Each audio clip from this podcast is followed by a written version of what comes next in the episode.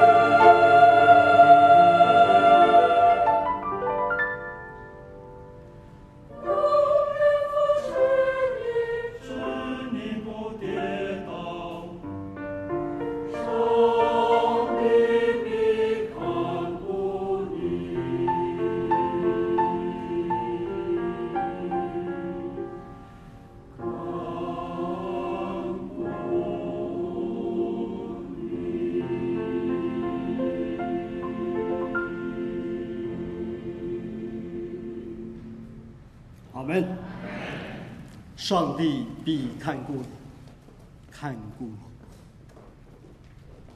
谢谢诗班带领我们敬拜神。我们请翻开今天的信息经文，是在《使徒行传》十一章十九到二十六节，《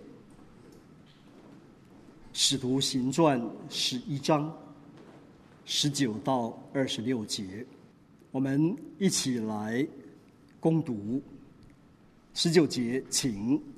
那些因司提反的事遭困难试探的门徒，只走到腓尼基和居比路，并安提阿。他们不向别人讲道，只向犹太人讲。但内中有居比路和古利奈人，他们到了安提阿，也向希腊人传讲主耶稣。主与他们同在。信而归主的人就很多了，这风声传到耶路撒冷教会人的耳中，他们就打发巴拿巴出去，走到安提阿为止。他到了那里，看见神所赐的恩，就欢喜，劝勉众人，立定心志，恒久靠主。这巴拿巴原是个好人，被圣灵充满。大有信心，于是有许多人归服了主。他又往大数去找扫罗，找着了，就带他到安提阿去。他们足有一年的功夫，和教会一同聚集，教训了许多人。门徒称为基督徒，是从安提阿起手。今天在我们当中证道的是香林长老，题目是永远的。安提阿，呃，弟兄姊妹平安。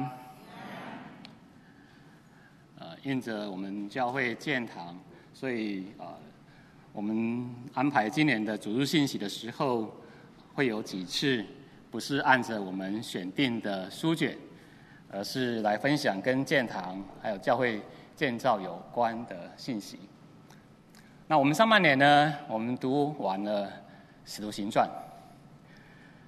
使徒行传当中有一间的教会非常特别，哪一间？哎，你们都知道。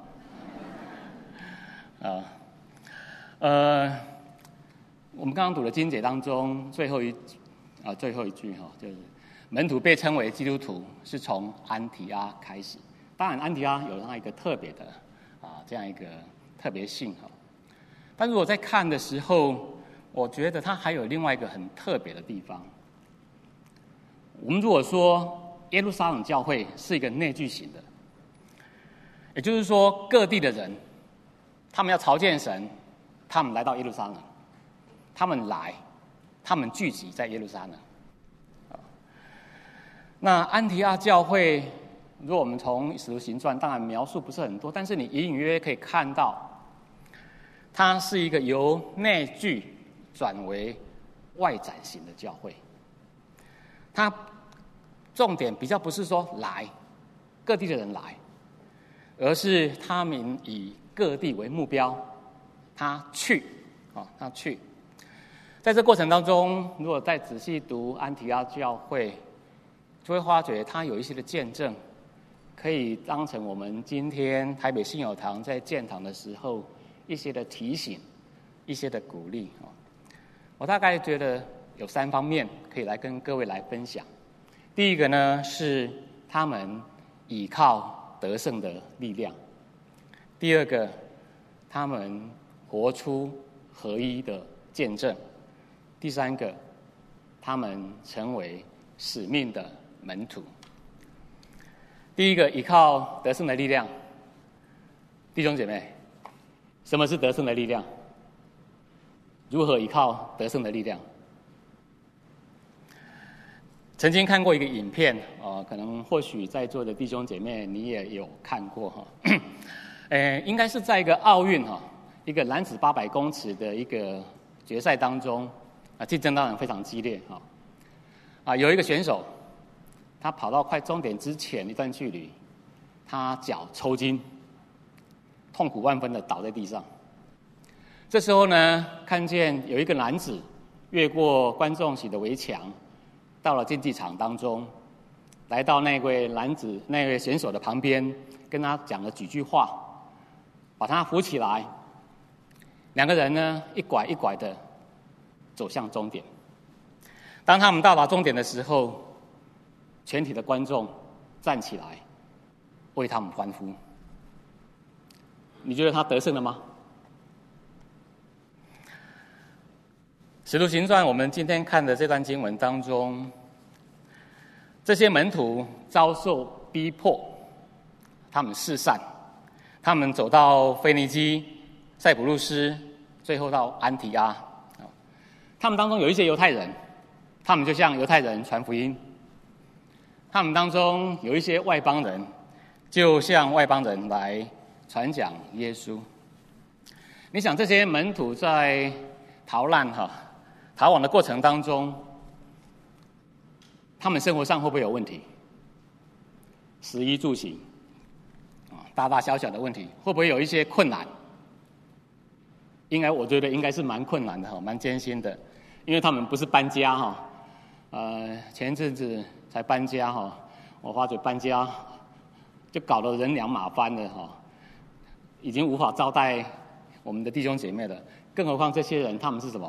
逃难哈，他们在新的地方要展开新的生活都不是很容易，在困难重重的过程当中，经文这边说，他们还向人传福音，他们还有力气去传福音，而且信而归主的人很多，你会不会觉得很奇妙？因为这些人在这个过程当中，其实逃亡、逃难，从某个角度来看，比较像什么？失败者，啊，失败者。那在他们内心这个坚定耶稣基督复活的能力、得胜的能力在那里面的时候，反而经文这边所描述，让我们看到了他们像什么？得胜者，他们是得胜者。我就想到。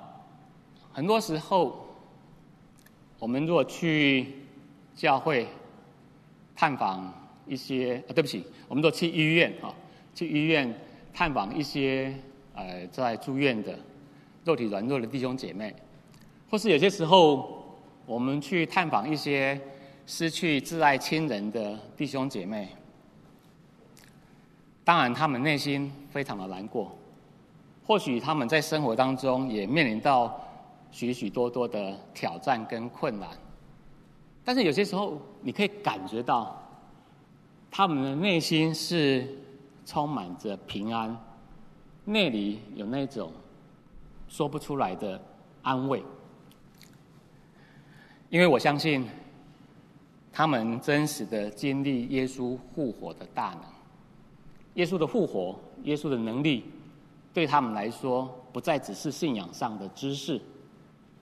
而是一个真实的体会，因为他相信真实的神，这位真实的神复活的大能，让他可以胜过忧伤，胜过恐惧，让他带来真正的平安。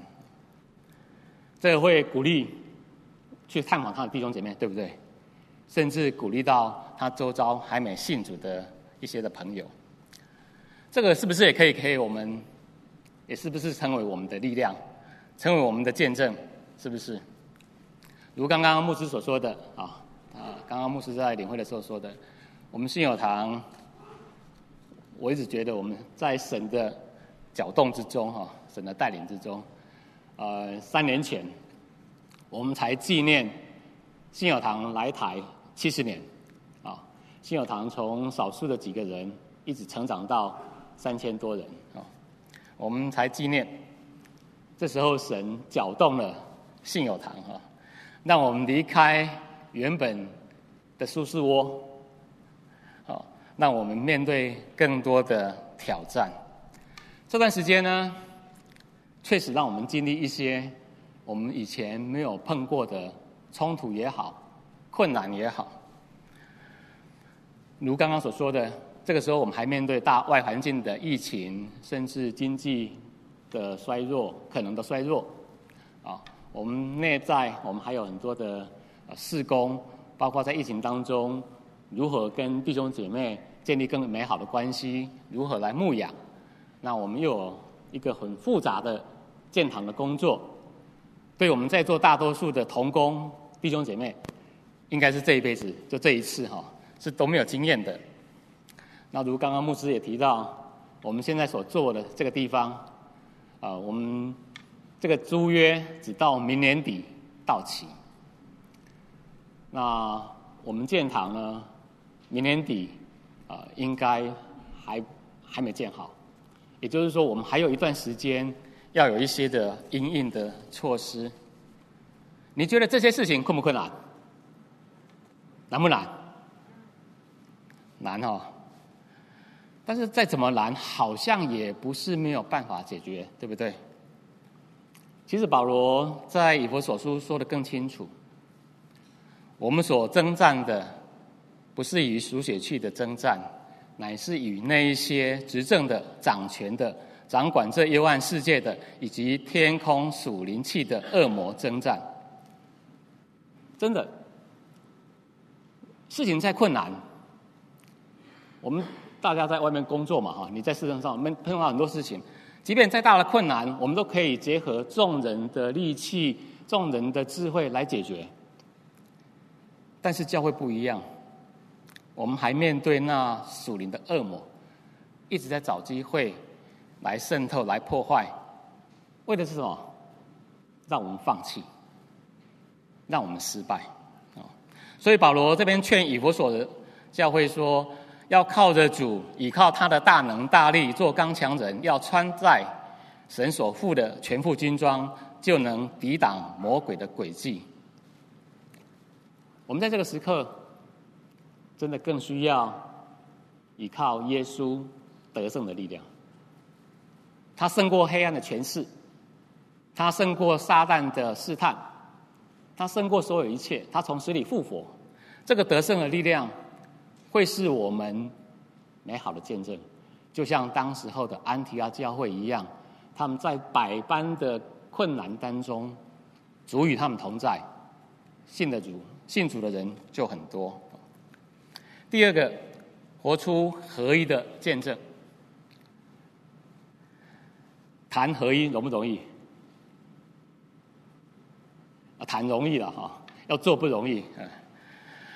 但是安提阿教会，当我们在看，当然我们今天读的经文比较啊，这 这一段描述，如果你从整个更长啊上下文来看的时候，我觉得安提阿教会他做到了两点啊，可以给我们一些的学习啊，就是接纳与饶恕。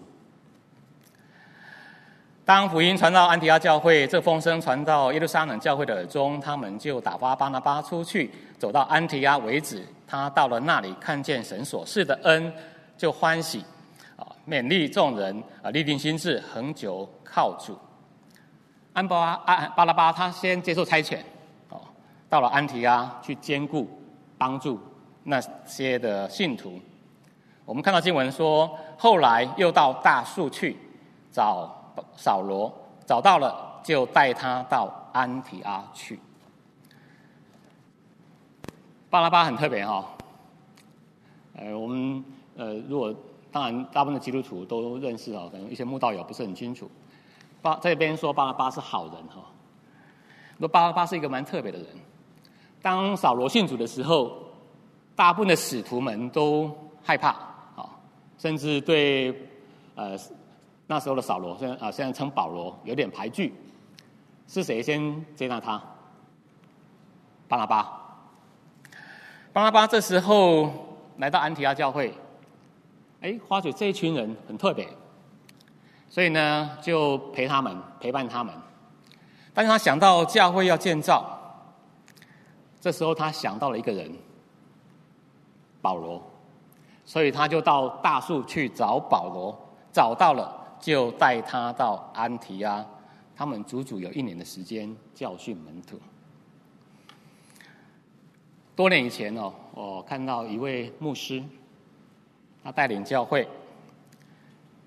他为了让教会可以更深的建立在神的话语根基上，他去找了一个神学院的老师一起来牧会。哦，我觉得很不简单，真的很不简单哈。哎，如果你是一个公司的总经理，哎，你觉得一个人更有蛮有恩赐的，你去找他来，我就那个他不会觉得他的光环哈。被稀释了，他看重的是怎么样来建造教会。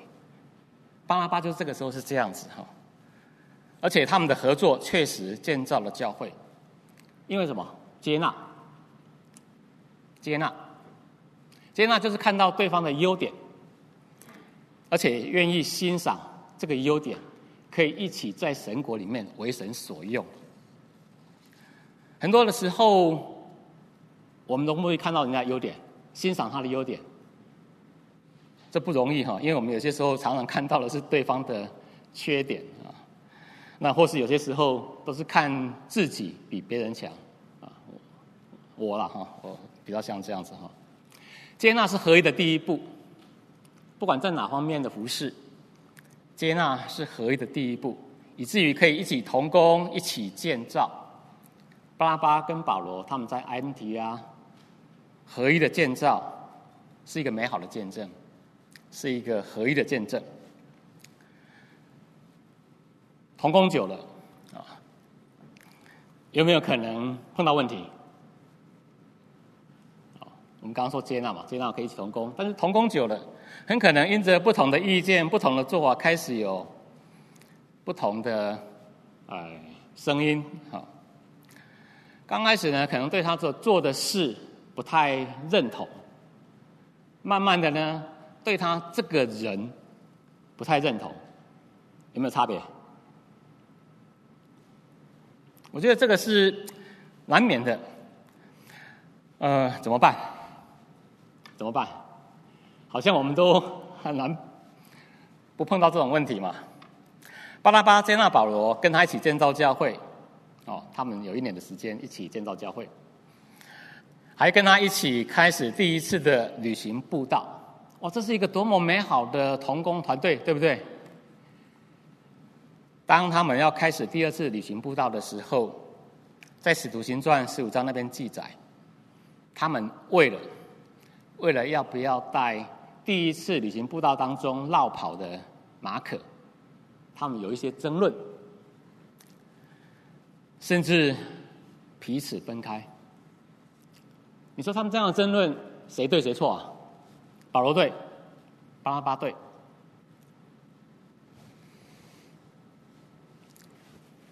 从争论到彼此分开，经文讲讲的很简单。但是我们在想细一点的时候，这个过程当中，你觉得保罗的心里难不难受？你觉得巴拉巴的心难不难受？甚至有些时候，说不定还有受伤的感觉啊！前一阵子有位弟兄搬家啊，因为我太太说不要常常举家里的例子啊，所以我说有一位弟兄啊，有位弟兄他搬家哈，新的家要不要设计？要不要规划？要准备很多事情嘛，对不对？那旧的家也是蛮多东西嘛，啊，要不要丢掉？哪些要丢掉？哪些要留着？哪些可以送人？啊、你觉得夫妻两个人会不会吵架？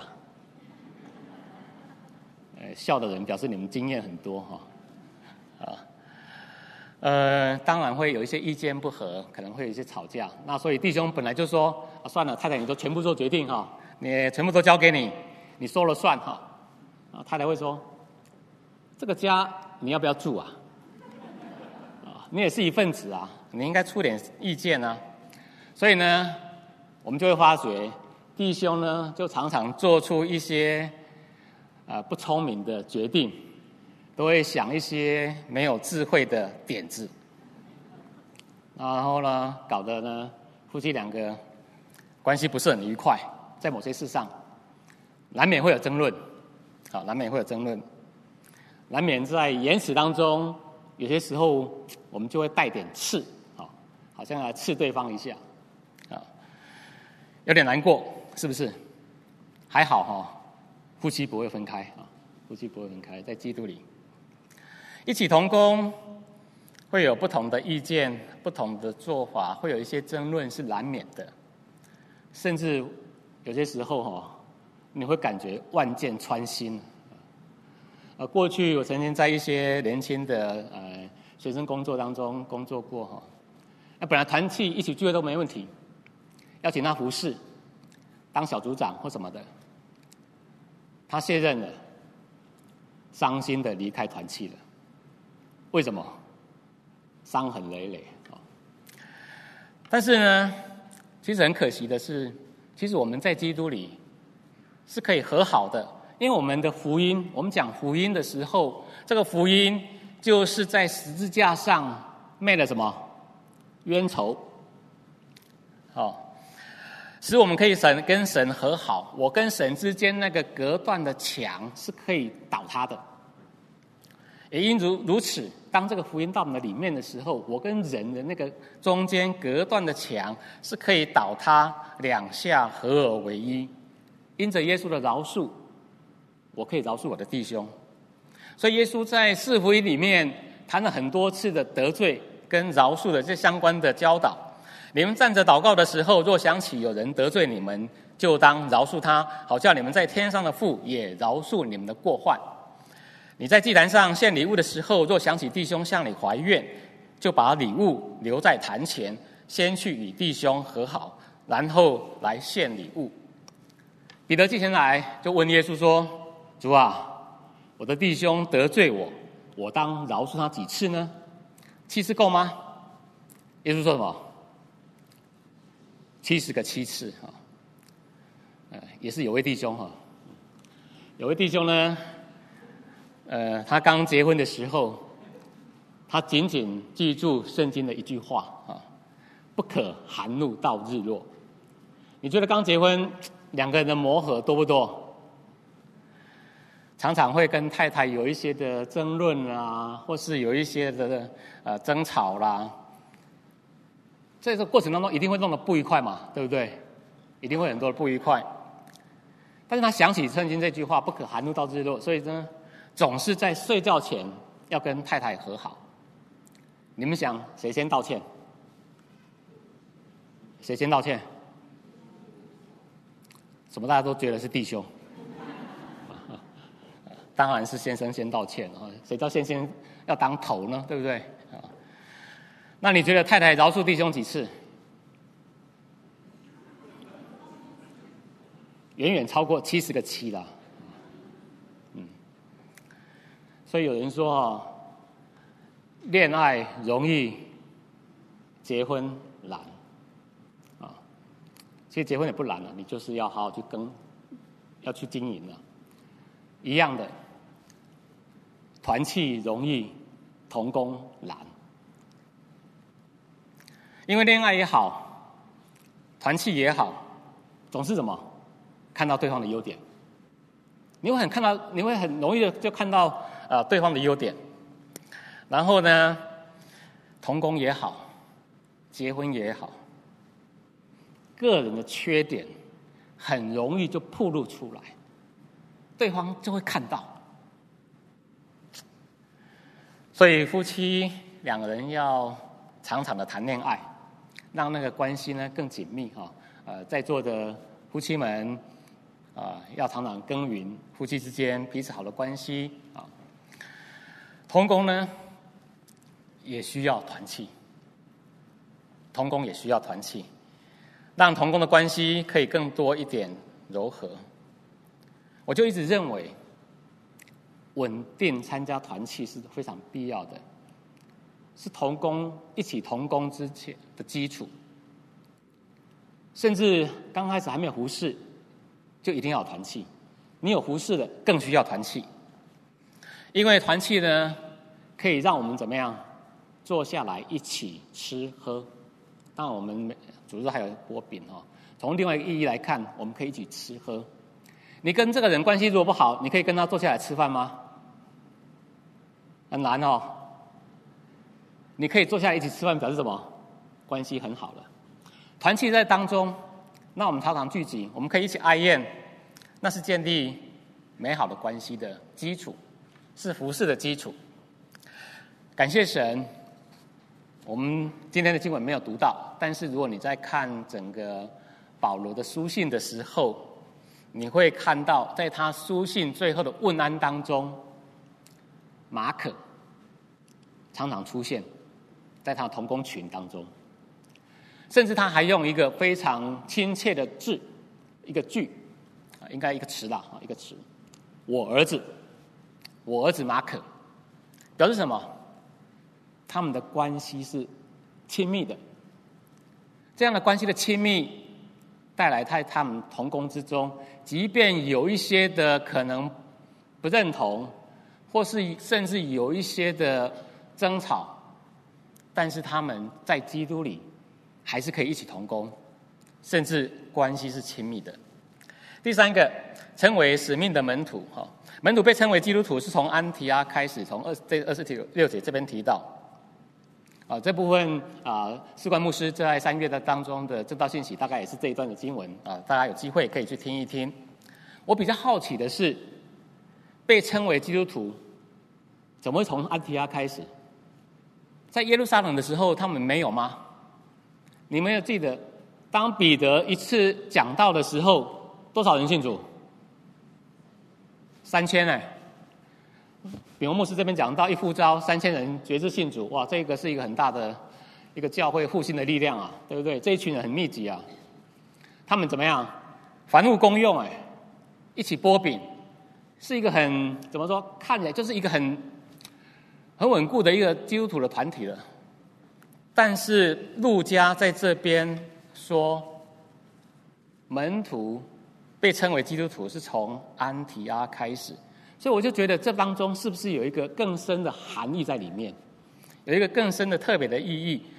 好像路加在这边提说，呃，门徒被称为基督徒是从安提阿开始，我想他应该不会是顺带一提的，而是有一个特对基督徒或是对当时候的安提阿教会的门徒。有一个特别的含义的。如果我们从上下文这这，或者说从整个使徒行传的一些的发展，你会看到大概有三个非常特别的含义。第一个，他们从这个时候开始接受比较正式的装备。我认为说比较正式，因为这个时候他们请保罗来教训他们，足足有一年之久。好，他们这个时候比较接受正式的装备，成为门徒之后，成为比较接呃比较有一些的装备。第二个，后面的经文你会看到，当耶路撒冷教会有需要的时候，他们可以怎么样？开始学习奉献，开始舍，也就是说，他们可以开始奉献。我觉得这是一个第一步，基督徒可以开始金钱的奉献，将来也可以时间上的奉献，精力上的奉献。第三个，他们呢，最后呢，一起差派保罗跟巴拿巴。保罗每次的宣教都从安提阿开始。当他绕了一圈，当然他会先回到耶路撒冷，因为耶路撒冷那边有使徒在那边。但是之后他一定会回到安提阿。安提阿成为保罗宣教职堂的母会。这一群基督徒。他们支持宣教，他们参与宣教，他们对福音带有使命。所以，当我们被称为基督徒的时候，或是我们常向人说：“哎，我是基督徒。”对你来说有没有什么特别含义？有没有什么特别？今天我们在台湾，基督徒哈是比较正面，比较负面？应该是正面哈，至少我们这个年龄层哈，我们小现在年轻人哈，呃，基督徒比较正面。我一些球友哈，就他跟我说啊，你们基督徒不会说谎，啊，我们基督徒有给人家感正直，然后呢有爱心，有耐心，善良，诚信，有着那种无印良品的记号啊，呃。但是呢，基督徒应该不是只有形象，不是只是一个身份而已，他更是呼召，他更是呼召。基督徒受洗以后，不是只有成为天国 啊俱乐部里面的一员啊，我们的身上贴着一个基督徒啊，不是只有这样子而已。我们信主了，成为基督徒，每个礼拜来教会来聚会，参加团契，很好，也非常重要。但是有没有更进一进一步的感动？就像安提阿教会的门徒一样，我们愿意在真理上接受装备。有些时候我很感动哦，看到我们教会的一些长辈，他们会报名参加主日学，真的就很感动。我们在教会的各样的事工上、各样的需求上，我愿不愿意奉献？我觉得这是一个非常基本的。同样的，在参在教会的宣教、职堂各方面的福音行动上，传福音是不是我的使命感？是不是我的使命？这些。我们都可以从安提阿教会当中来看到哈。呃，几年以前，我跟几位弟兄，我们去参加保罗行踪二的呃旅程哈，走访保罗在第二次旅行布道当中啊的一些的教会哈，像腓立比啦、帖撒罗尼迦、哥林多，我们就去那边看。你觉得我们看到什么？石头。啊，没错，看到石头哈，看到的是那些的古迹，建筑物不在了，但当时候门徒们他们所领受的福音，他们为福音活出的见证，以及他们摆在他们内心当中那个福音的使命，一直传留下来。我们感谢神，台北今天。我是觉得，个人觉得哈，跟安提阿教会蛮安提阿蛮像的。安提阿是啊，罗马帝国的第三大城。他那时候呢，就有各个种族呃各个国家的人在那边汇集，有着多国的文化。它是一个海港的城市。台北也一样哈，我们这边人文汇集，是一个经贸往来的城市。在那个地方，那时候的门徒聚集了。他们被称为基督徒，他们依靠耶稣基督复活的大能，有着得胜的力量。他们活出福音当中的和好、合一的建造的见证。他们领受使命，哎，领受使命，参与在宣教职堂上，一样。今天我们要在建堂。我们在这个关键的时间点，我们领受古老的福音，永不改变的福音，被称为基督徒的你跟我，我们聚集在这里，好不好？让我们透过建堂，透过重新建造，我相信，我相信啊，我们可以靠着主那个得胜的力量。哪怕我们前面面对的困难再大，我们有得胜的力量，我们不会被打败，我们不会放弃的。我们在这当中，哪怕我们真的每个人还是有一些的不足，我们可能或许会有一些的啊、不一一些不同，甚至有些的争论，但是因着耶稣基督那复合的福音。我们在基督里是弟兄，是姐妹，是关系亲密的一家人。更重要的，福音，传福音，是不是你的使命？诚愿我们被称为基督徒的我，被称为基督徒的你，我们愿意接受装备，我们愿意奉献。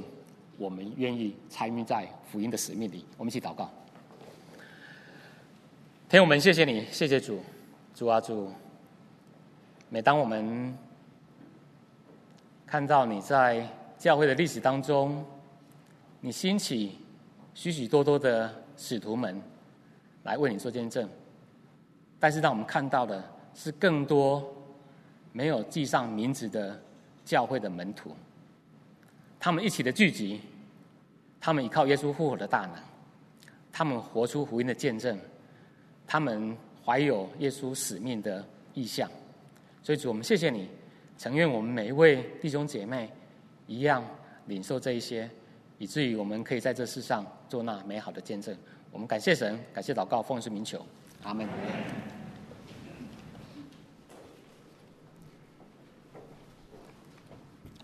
谢谢张导的勉励和信息。以下是默讲时间。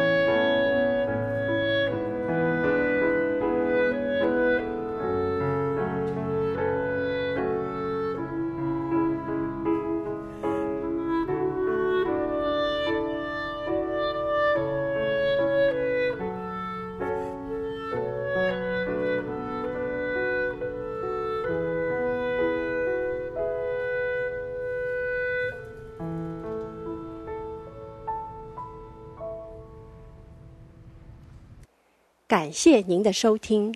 若需进一步详细资讯，请上本堂网站：www 点 hfpchurch 点 org 点 tw。本堂地址：台北市罗斯福路三段两百六十九巷五号。谢谢。